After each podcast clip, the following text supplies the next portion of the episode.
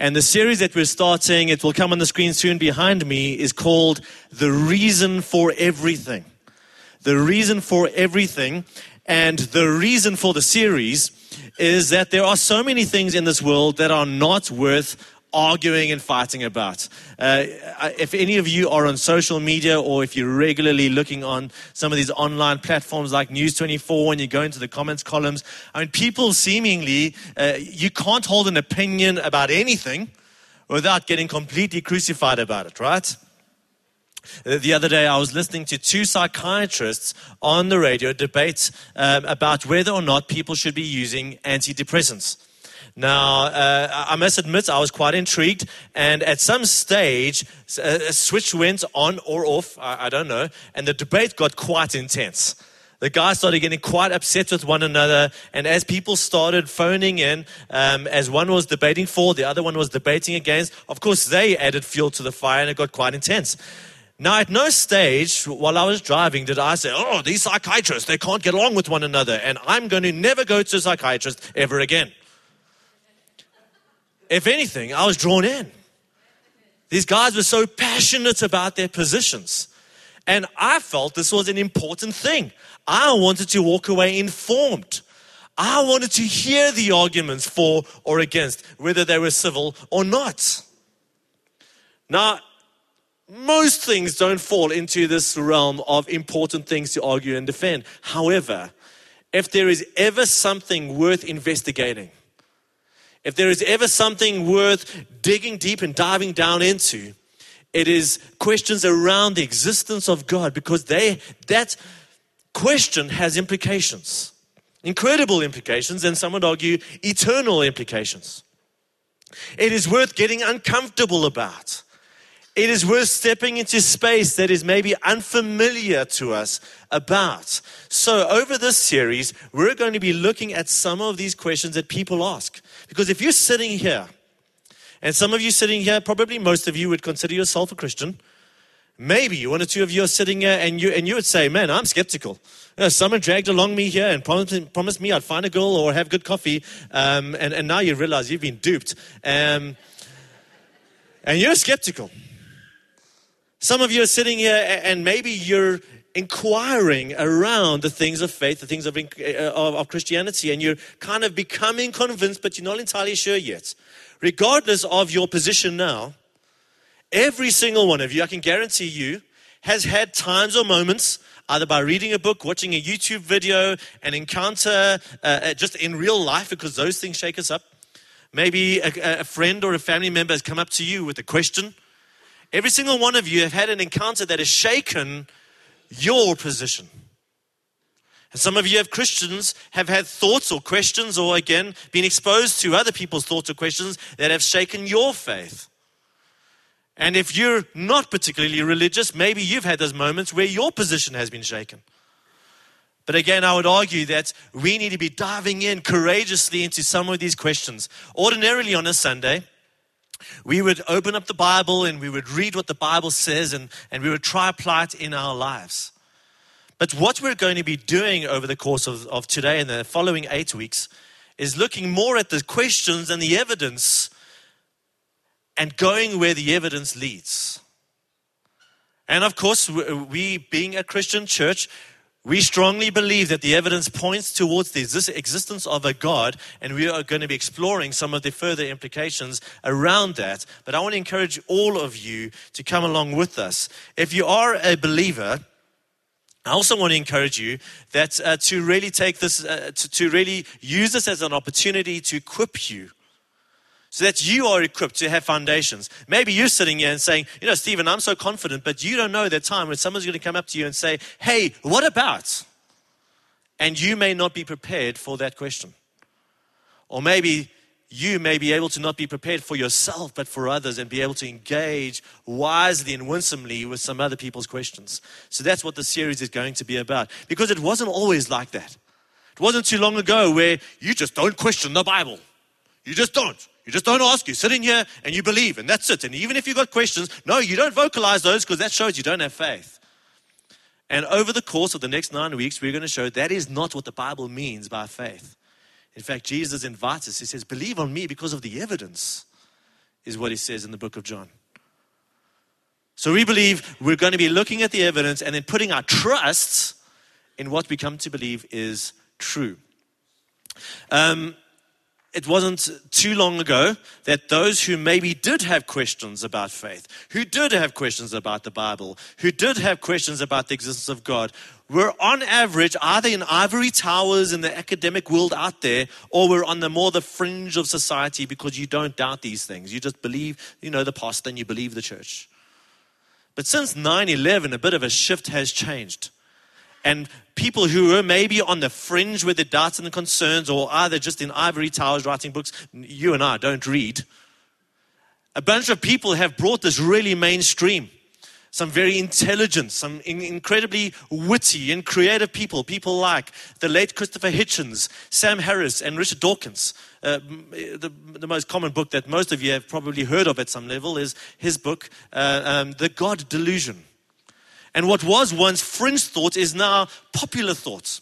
People are reading his books and devouring his books and passing their books around and listening to their podcasts and, you know, listen to this and adopting their arguments. And therefore, many, many more people are giving voice to what was previously a hidden doubt.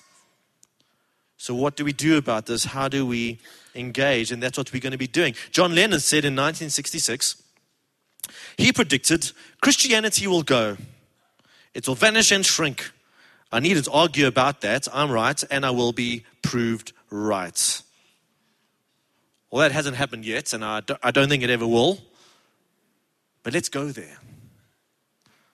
One of the things we're going to be doing additionally, and, and this is really uh, uh, for uh, some of us as uh, Jesus followers is we're going to be showing that in the first three books of the Bible, sorry, first three chapters of the Bible, all the major questions of life are asked. And the worldview is already beginning to take shape.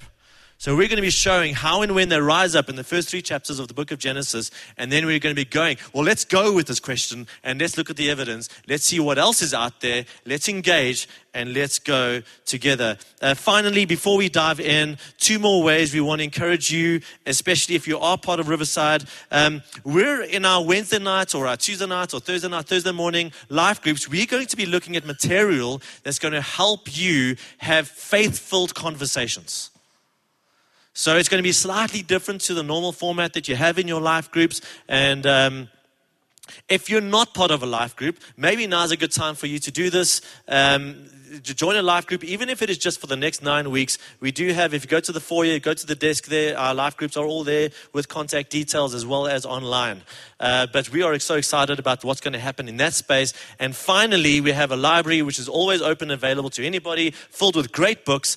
But specifically, we're going to have some books as, uh, aside that are around the topics that we're talking about. And then finally, in the foyer, Emil and Emma, they're kind of selling you great books that are at a fantastic price that are encouraging us uh, to think about mission and the mission of God. And they also have some books that are going to further encourage you if you want to buy from them. So there's a number of ways that hopefully we can be mobilized to move forward together in this.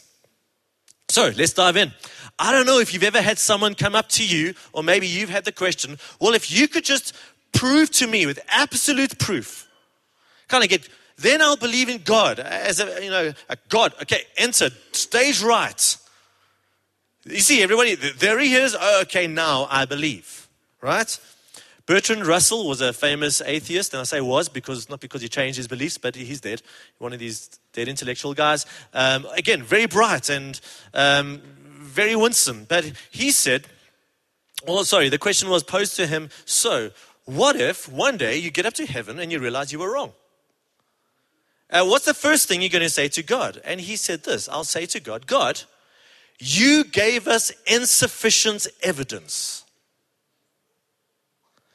Which raises the next question well, what is evidence? And what are the kinds of things that are going to persuade me that God is real? You see, I can prove to you, uh, science, I love science and I'm a bit of a nerd. Um, I, I can prove to you that sodium, which is a metal, and chlorine, which is a gas, Put them together, you get something we put in our mouths every single day table salts, sodium chloride. I can prove that to you with absolute proof. I can also prove to you that under standard conditions, the speed of sound is 1,192 kilometers per hour. However, how do I prove to you using those methods? How do I prove to you what we believe about justice? What we believe about human dignity? How we should treat people? How we should take care of the poor? Love how do I use the same methods or evidence to prove things to you that you hold very dearly? In fact, there's probably a whole list of things that every single one of you hold to very dearly, you'd be prepared to suffer for and maybe even die for that you cannot prove in the same way that I can prove to you that sodium and chlorine is sodium chloride. Now, I'm not saying the scientific method is bad, I'm saying it's got limits. Most of the things that we do and we think during the day cannot be proved in those ways. So it's reframing how we think about evidence. In the 90s, I think it was 1999, a movie came out called The Matrix. And again, if you're under 30, you must check it out yourself. I'm not even going to try to explain much more than I'm going to do it this morning.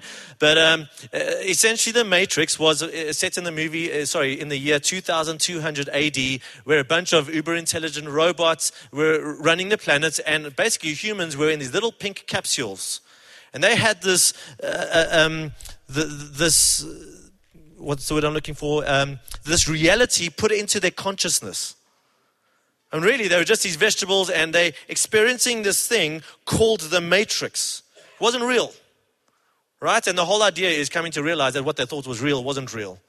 In fact, Elon Musk believes that there's only in a one in a billion chance that you and I live in base reality.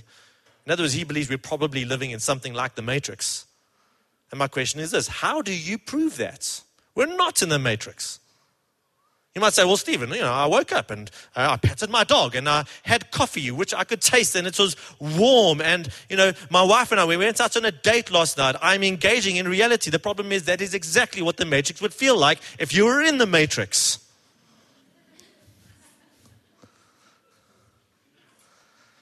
So, what is evidence? Not all evidence in fact, most evidence for you and I is not going to be in the realm of sodium plus chlorine equals sodium chloride.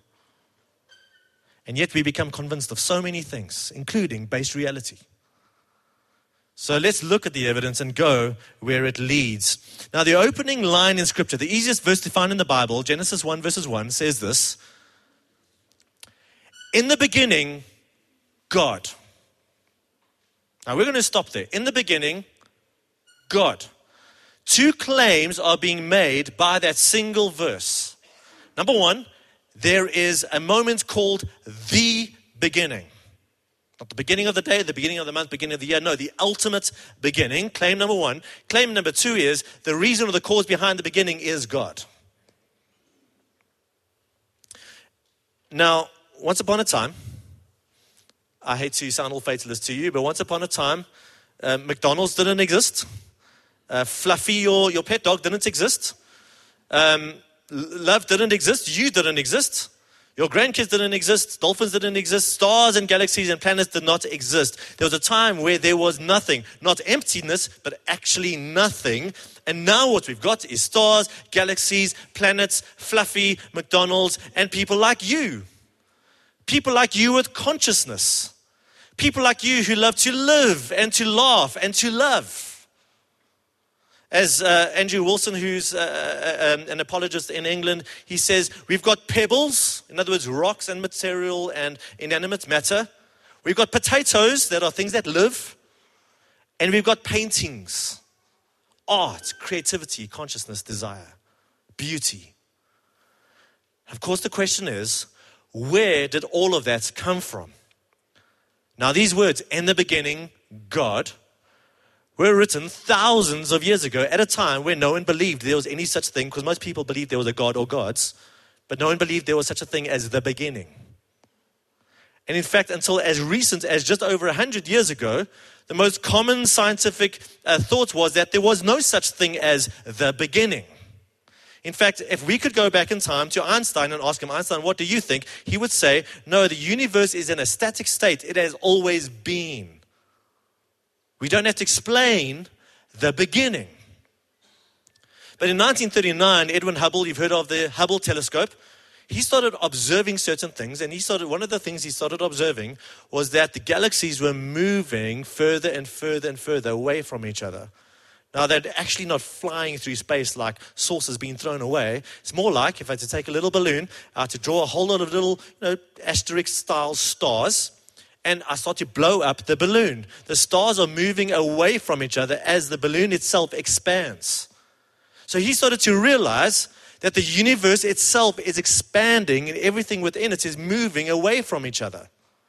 Now, just like there was a point where the balloon was pretty much nothing, so if you reverse the idea that everything's expanding, you get to a starting point. One of the other things he realized, and, and, Newtonian physics would help us realize this, is that there is a finite set of energy in the universe which is slowly decreasing. Second law of thermodynamics. Much like you got a, a, um, a, some batteries in a torch, and eventually that energy runs out. Now, again, if we've got a decreasing net energy in the universe, that means there was a time and a point where it all started. I, I only realized this now in the last few weeks as I was doing some of this research. But this point, they called, some people call it a singularity. Uh, initially, it was actually called the cosmic egg. That sounds like a very sexy scientific thought. Sounds actually more like um, kind of science fiction, but cosmic egg, because everything, if you think about the word egg, all the life and the potential in the egg is there, right? In fact, there was a scientist on the radio back then who was ridiculing this cosmic egg, egg beginning theory, and he called, oh, this Big Bang. And ever since then, now everyone calls it the Big Bang Theory. Maybe some of us are calling it the cosmic egg theory and start a new uh, TV series while we're at it. Now, those under 30 understand the humor behind that one. Now, initially, this idea that the universe had a beginning was resisted by the scientific community. Now, everyone accepts it as science gospel. But it was resisted. Why?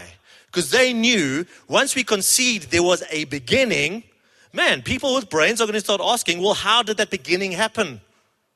What caused it? And they were so nervous, we're going to start feeding into the Judeo Christian idea that there was a God that caused it. And even though we're nervous about where the evidence leads, we still do need to be asking the question where did it all come from? There was nothing, and now there's everything. And what caused it? And when you start asking that question, what caused it all, you've got two main answers. There's a whole lot of different sub answers, but they fall into two big categories. The one category is God and the other category is no God. God or gods caused it all. And even if you look at some of the ancient mythology, somehow it all came into being through some uh, uh, acts of God or gods or undirected evolutionary processes. So either mind came before matter or matter came before mind. And how did all of that happen? And where did it all come from? Which has the great explanatory power? At this point, the cosmic egg or the Big Bang or the point of creation, you can call it what you want for now. Did that happen from nothing or did something cause it? And I think a very good argument is this if everything in the material world the physical world. We're talking about atoms and we're talking about trees and Parktown prawns. If everything, that's what I mean by the material world, came into existence at a point, that means the cause could not be something material. Do you understand that logic? That means the cause needs to be something immaterial. Let me say it in another way. If everything in the natural world came into existence at a point time, matter, space. The cause of that singularity, cosmic egg, Big Bang creation point, has to be something supernatural. Because nothing can start itself. Something else has to get the thing going. And that's when we talk about something mind, something immaterial, something supernatural must have started it all. And I believe that's a very logical argument. The award winning scientist, he mapped the human genome, Francis Collins, he said this The Big Bang cries out for a divine explanation. It forces the conclusion that nature had a definite beginning. I cannot see how nature could have created itself. Only a supernatural force that is outside of space and time could have done that. In the beginning, God or not God. But it doesn't stop there. Not only was there a beginning, but at this point, the Big Bang cosmic egg creation point, what didn't happen was this. When um, your kids learn how to blow things up, um, what didn't happen was that. And Just like leaves and paper and everything flying around. Because what we observe is that there's some incredible order. We don't have matter flying through space, we've got stars, we've got planets, we've got Fluffy, we've got McDonald's. We see order, we have highly complex systems galaxies, and we're going to talk about some of the order that we see just now. And even atheist Richard Dawkins, he says, and he concedes, well, yes, this universe does appear to have some design. So, how can we figure out if something is random versus something that has design, even if it has order? Now, at, at a number of levels, we actually do this instinctively. So if you had to go on the west coast, which uh, some of those beaches, I mean, uh, it's, it's not like Umhlanga, Cape Town, Durban, where there's just hundreds of people on the beach all the time. If you had to walk onto one of those West Coast beaches with your family and you look about you and there's just a beautiful undulating beach and there's some ripples where the waves may have come in and out and there's the wet part where the wave is still going, the formerly wet part where the tide was last night, and then there's the dry part. You would rightly conclude you're the first person on the beach that day. However, if you had to see one of those fancy, we've seen them on the beach, those fancy sand castles, you know, like a fancy mermaid sandcastle or a fancy BMW sandcastles. These are some of the different ones that I've seen. You don't need a mathematical formula to cause you to look around and say, Who built this? We do that by instinct. Even these walls are maybe not nearly as complex as a mermaid sandcastle, we still assume they got here. William Dembski is an award winning mathematician. And he tried to ask this question mathematically How do we determine if something is random, an appearance of order, or if it has design in it? And he coined this phrase, and, and uh, I'm just going to warn you the next few minutes, just like, just we're going to have to concentrate, thinking caps on. We're going I mean, you may need a nap after the service, that's all cool. Um, but just come along with me. He coined the phrase specified complexity. For something to have design, it needs specified complexity, which ultimately comprises of two things. Number one, it needs to be specified, which I'll explain and I'll illustrate now, and it needs to be sufficiently complex. So, to illustrate, if I had a coin, normal coin, heads and tails, and I had to flick the coin up 5,000 times, and you had to write down every single time that it heads or tails, eventually you would have 5,000 characters telling me heads or tails. Now, that would be incredibly complex. None of you would be able to remember that. However, no one would infer design from that because it's not specified, doesn't mean anything. It is random. So it's complex, but it's not specified. However, I had to flick a coin four times up in the air, and let's just say I, I get four times heads. Now it's specified, like, well, that's extremely uncommon that you got four heads in a row. But it's not nearly complex enough for you to think, you think, okay, well, number five, you'll get a tails. But now let's take another example. You're, you're, a, you're a, soldier, and, and maybe that takes more imagination than anything else. And um, as so often happens in these movies, uh, one of your colleagues is taken captive by the enemy, and you get one of these videos that we've seen again in the movies or even on CNN. You get these videos where he's sitting in front of a camera, and you know he's telling you what the enemy wants you to hear. Uh, come and do this, do that, drop the delivery here, do this, don't do that, or else is generally how that video goes. Now, as you're watching this video and you're watching it for the 30th time, the 50th time, one of you starts to realize, uh, because uh, what your soldier's doing is flipping a coin as he's talking.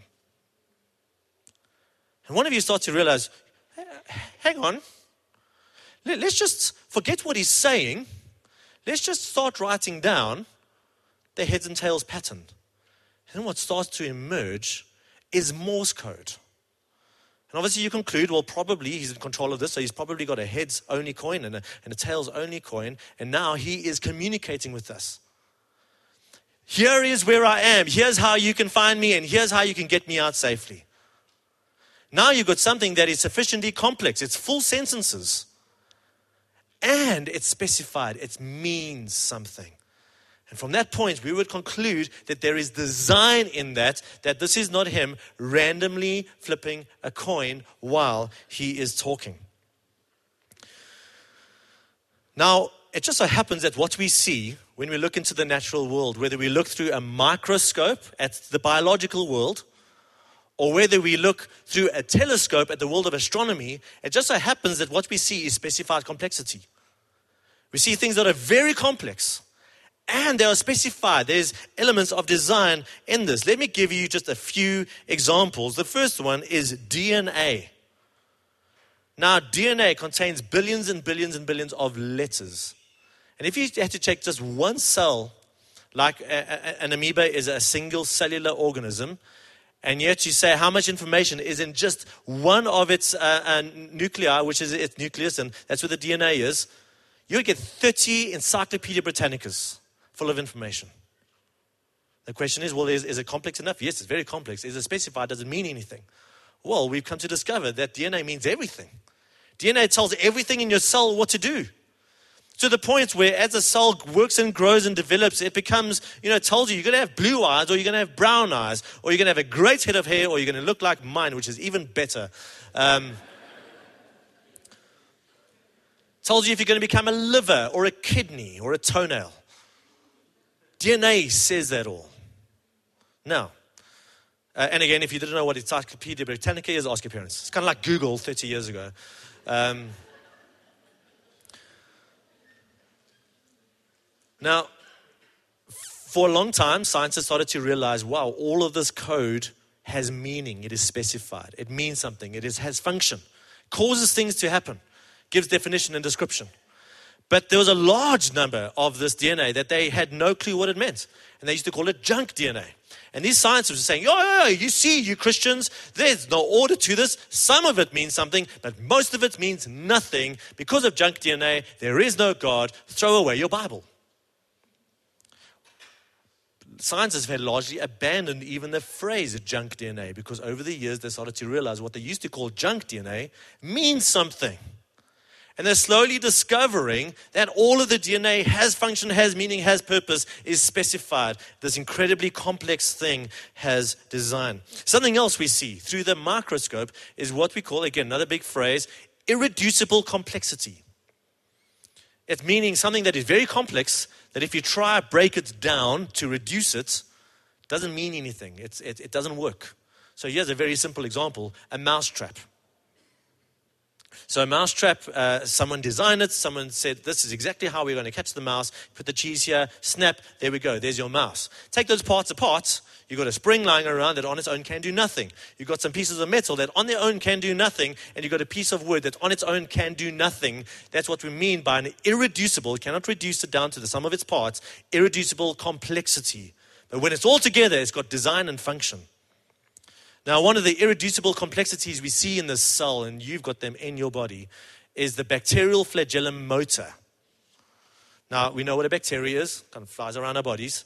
Uh, it's got, so it's got a motor that moves it around at hundreds of, of body lengths per second. In fact, this motor turns five times faster than a Formula One engine. And this bacteria, because of the motor, can turn in a nanosecond which I think the F1 guys would love to be able to do. The problem is when you move these parts uh, away from each other, you've got a whole bunch of parts that mean nothing. You've got this highly complex, I mean, I think there's a picture there. Uh, if you just move on, you will find a picture of the, there we go. You've got this highly complex motor moving this thing around in, in amazing speeds.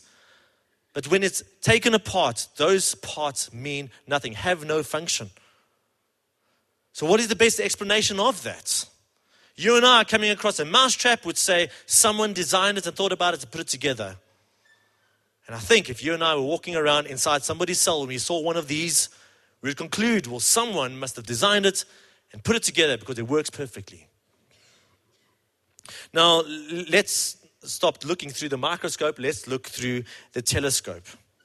Scientists tell us that in the nanoseconds preceding this cosmic egg point, the Big Bang creation point, whatever, the nanoseconds preceding that point, there were about, uh, uh different people say different things, 15 or 26, or some have even said 122 variables that had to be just so in order to have what we see around us. And I don't just mean complex life forms like bananas and you. What I mean is um, even to have stars, even to have planets, even to have pebbles and potatoes. These 122 or 26, I'll just use 26 for now, had to be perfect. With a margin of error of anything from a million to a million million to margins of error much greater than that. I'm not going to bore you with zeros and 10 to the power of this because that's meaningless to most of us. But for some of these numbers, uh, or constants, physical constants is what the scientists call it, uh, the margin of error is so small, it's like standing on one side of the universe and aiming for a ruler on the other side of the universe and hoping to hit it. So, to try to give some meaning to what this means. And by the way, let's say we've got 26 of these variables or constants or numbers. Not only did most of them have to be exactly what they are with that margin of error, but all of them had to be perfect. So if one of them was out, we wouldn't have reality as we have it. So imagine 26 giant roulette tables. Is table the right word for the round part of the roulette thing? Right? Roulette things? Is that okay? Wheel. Thank you. 26 roulette wheels. The smallest has a million numbers on it. Some are as big as our solar system. So you're like, well, we're going to see if luck works out for us. So we're going to start roulette wheel number one, and we're going to kind of roll it, and it goes. Yes, one in a million chance. We got it. Okay, roulette wheel number two. Whew, I wonder if we can do that again. Oh wow, this you know this is a much bigger roulette wheel. A million million numbers on here. Spin the wheel, the ball. Oh, that's crazy. What are the chances that roulette wheel number one and roulette wheel number two would land on the numbers that we need? And you go through th- um, 11, 12, 13, 14, 15.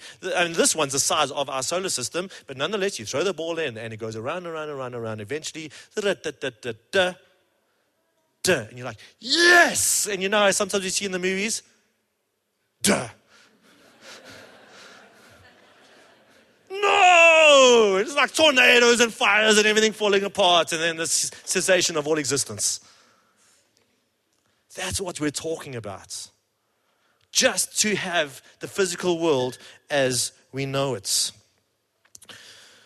The other question is all of these numbers had to exist, and there's these physical laws. Where did the physical laws come from? They surely had to have existed before the actual moment of this cosmic egg or the Big Bang. Where did those come from? Who thought about it? Who designed it all? Again, was it God or was it not God?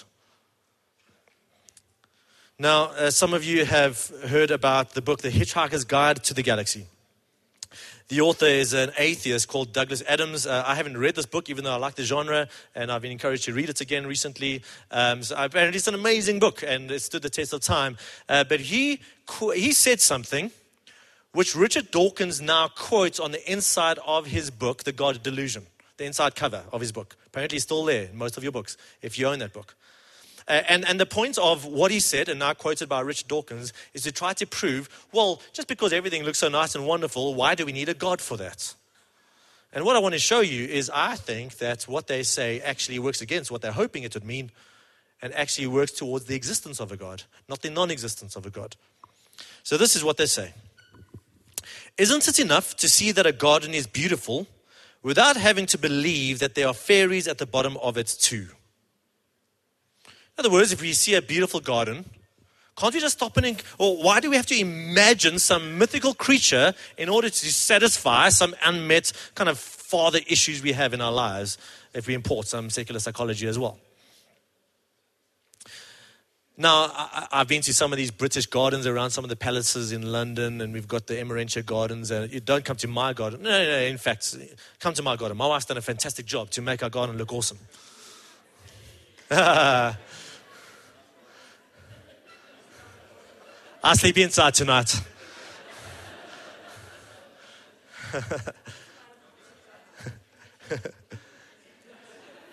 now, no one walks into a garden like mine or the Windsor Gardens and goes, okay, where are the fairies? But here's what every single one of us believe when you walk into a garden like that we believe in gardeners. Right? In my case, I believe in a wife. We don't need some mythical creature, but no one would walk into Windsor Gardens and say, Well, we need fairies, otherwise we cannot enjoy this experience. Every single one of us, Rich Dawkins himself, would conclude that there was a gardener. The only difference between the Windsor Gardens and the Sacred Bush Runs is design and therefore a gardener. This must go there, it must go there. We'll take this out, we'll cut that like that, and now we can all enjoy it. So we've looked at a number of issues here. Something comes from nothing, or something comes from God. Order comes from chaos, or order came from design. Living things came from non living things like pebbles and rocks, eventually, doesn't matter how long you. Or living things came from an immaterial living being.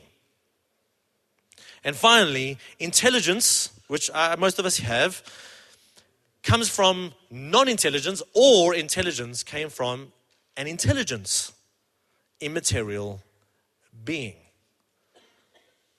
Either all of this came from God or not God. Either matter came from mind or mind came from matter. Now, there are two main alternatives um, posed by those who want to say the not God part. And again, there are, are many arguments, and, and um, they're all going to come down to well, here's the top two. The one is something along these lines well, lucky us. I mean, someone who won the lottery recently is like, you know, no one designed that. It's like, lucky me. At least that's what we believe, anyway. Or if you're playing poker and you know it's your first time ever playing poker and you get a royal flush. Well, no one designed this, just, well, lucky me. So all these variables had to be at play, and all these variables had to be, you know, just so and just so and just so. And, and as much as it is so random, well, lucky us that we are in this universe as it is. Here's the problem, just to use the royal flush hand. Not only is it, all lucky you, you got a royal flush, you would need to be getting royal flushes for the rest of your life. But the problem is, after three, someone's going to be up in your face saying, What are you doing? Someone, we start assuming, without any mathematical formula, someone is behind the fact that you've just had three royal flushes in a row, right? The other theory, which is actually, even in the non theistic world, is losing a lot of ground, uh, but was the multiverse theory. The fact that, well, if there's this infinite number of variables that have to be just so, maybe there are infinite number of universes out there. And we just happen to be in this universe where all the variables are just so. Now, again, that's a good theory. Nothing wrong with good theories. We also want to ask the question well, is there any evidence? And at this point in time, there is no evidence for a multiverse theory. Remember, regardless of our preferences, we want to let the evidence speak for itself, even if we don't like the evidence. I went outside after church this morning and I, op- I, opened up my car door and I realized, wow, there's this massive dent on the side of my car, I would start assuming, well, either someone bumped their car into it or someone themselves bumped my car. And I could come and start asking questions. Well, you know, there's a dent in my car and um, someone must have done this. And you might say, well, you know, Stephen, that's a good theory. What if no one did it? I don't like your evidence. And I'd be like, well, that's fine. You're just going to give me an alternative set of uh, uh evidence. Up until then, I'm going to assume that somebody dented my car. Now, obviously, as a Christian, and I'm starting to wrap things up, I do believe that all that we've spoken about is better explained by a mind, by intelligence, by something that is immaterial or supernatural. But let's not get ahead of ourselves. All we've proven this morning if we stick to what we've spoken about this morning, all we've proven is that belief in God is plausible. Maybe it's actually the best explanation of everything we've spoken about this morning. What we haven't proven is who this God is. Is it a he, is it a she, or is it a they? We haven't proven any, of the attributes of this God. We haven't spoken about whether this God is loving. Maybe the fact that we're in this really weird, uh, hostile, suffering universe, maybe He's a cruel God. And He's up there playing chess and having a fat old good time. As we progress through the series, we're going to be asking some of these questions, which are going to be defining more and more the kind of God that we think um, created this universe that we're living in. We're going to be looking at, again at evidence. So let me end where I started. Not everything is worth fretting about and getting excited about and debating about. I mean, if you like Star Wars, I won't hold that against you. And if you think fly fishing is a waste of time, I will pray for you.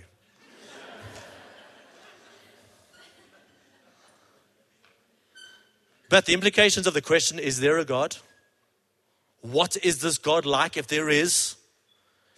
Do we get to know this God or is he in kind of like, you know, on Mount Olympus and we never get to engage with these gods or these beings?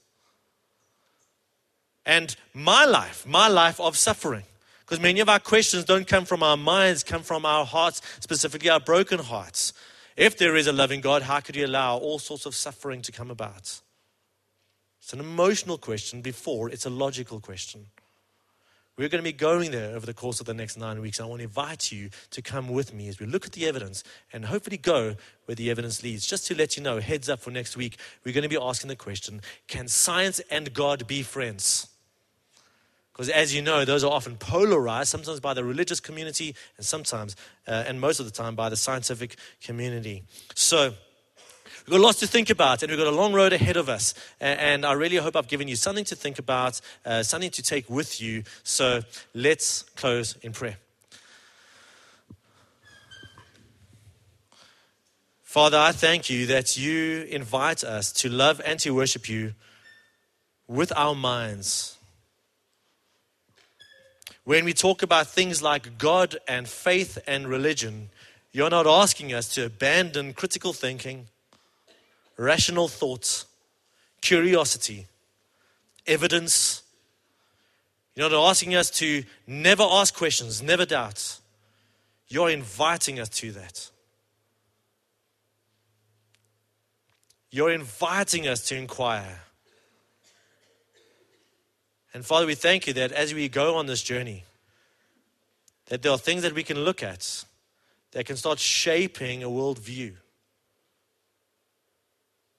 And Father, I'm asking that ultimately we start to realize that the worldview shaped by your scriptures and by you is the reason for everything, including the uncomfortable things. Thank you, we can investigate it in this way. I pray that as we go through this, as we process some of these thoughts consciously and some of them unconsciously, that you're also at work in that and ultimately revealing, taking us to a point where you as a person are revealed to us.